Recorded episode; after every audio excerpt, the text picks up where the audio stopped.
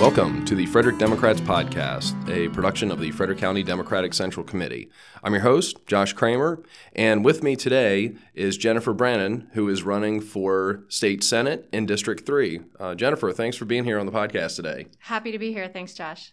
So, uh, first off, let's uh, talk a little bit about who you are, your background, and maybe a bit why you've decided to run for the State Senate. Absolutely. So I'm a scientist. I moved to Maryland in 2009 to work for the Army's Infectious Disease Lab at Fort Detrick. That had been my career aspiration all along. Uh, and I've been fortunate to work there for the past nine years in biodefense and infectious diseases.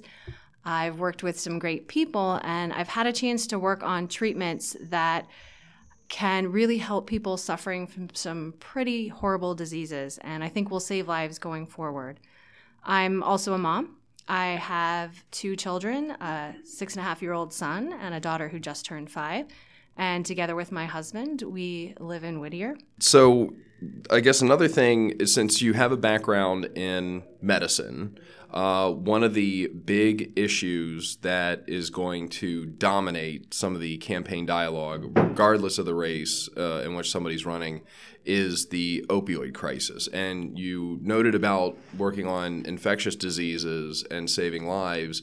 Um, how might you, should you be elected to the state senate, um, help try to change things in Annapolis so that we can better address the opioid crisis? Yeah, that's a great question, Josh. So, as a scientist, what we focus on is evidence. And something I think that's been missing from our drug policy, frankly, in this country, is evidence based policymaking. We know what we can do to save lives, and it, it generally involves prescription medications, and it sometimes involves a comprehensive user engagement site or a place where people can go to actually use the drugs in a safe location. We don't do these things because we've stigmatized drug use and we've made it a moral issue. And even though we're getting better today at recognizing it as a medical issue, we still haven't come to terms with the evidence that we see from countries in Europe, from other countries in North America, uh, and even Philadelphia has recently started a comprehensive engagement uh, user engagement site. So I think as a scientist, I have the ability to sort of step away from the more the moral issues surrounding things and the uncomfortableness and just look at the data. And the bottom line is if we want to save lives, we know how to do it and we have to make the choice to do that. So that's the attitude I'm going to take to Annapolis. Look at the data, find what works and make that happen. So another thing, uh, and, and, this kind of goes back to your background, uh, dealing with infectious diseases and so forth. But there are some other issues, of course. Uh, people who get sick, and it, we all do it. Uh, and we need time to recover. Um, there's a lot of people though who um, who can't afford to take a day off because they're sick. Um, so, what are some of the things that you think we could do to um, to help people so that when they get sick, they have the time off to do so, uh, and they can recover before they come back to work. Right. So, so I appreciate the um, the passage of a sick leave act here in Maryland that's going to allow workers a few days of sick leave. Uh, but to recover from, say, the birth of a child or to help a family member who's ill, what we really need is fa- paid family leave in this country.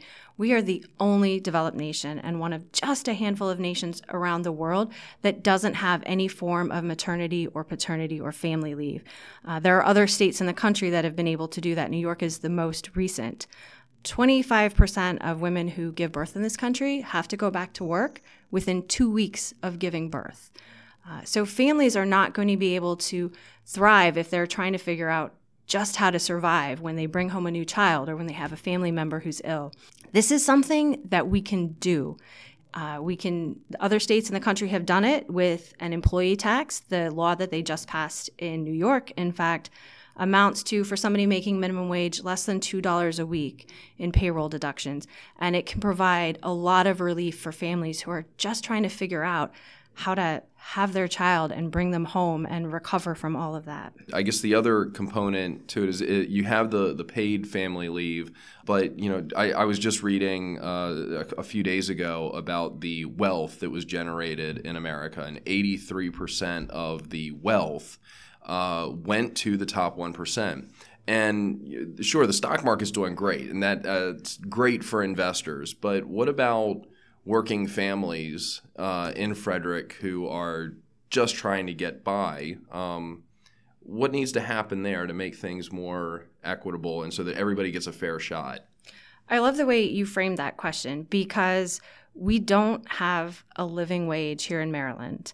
And I completely support the fight for 15 and paying people who work enough to live their lives and not live in poverty. The stock market might be soaring, but that doesn't help somebody who's making $10 an hour pay their bills, pay their rent, pay for their food. I think to me, this is a moral human rights issue.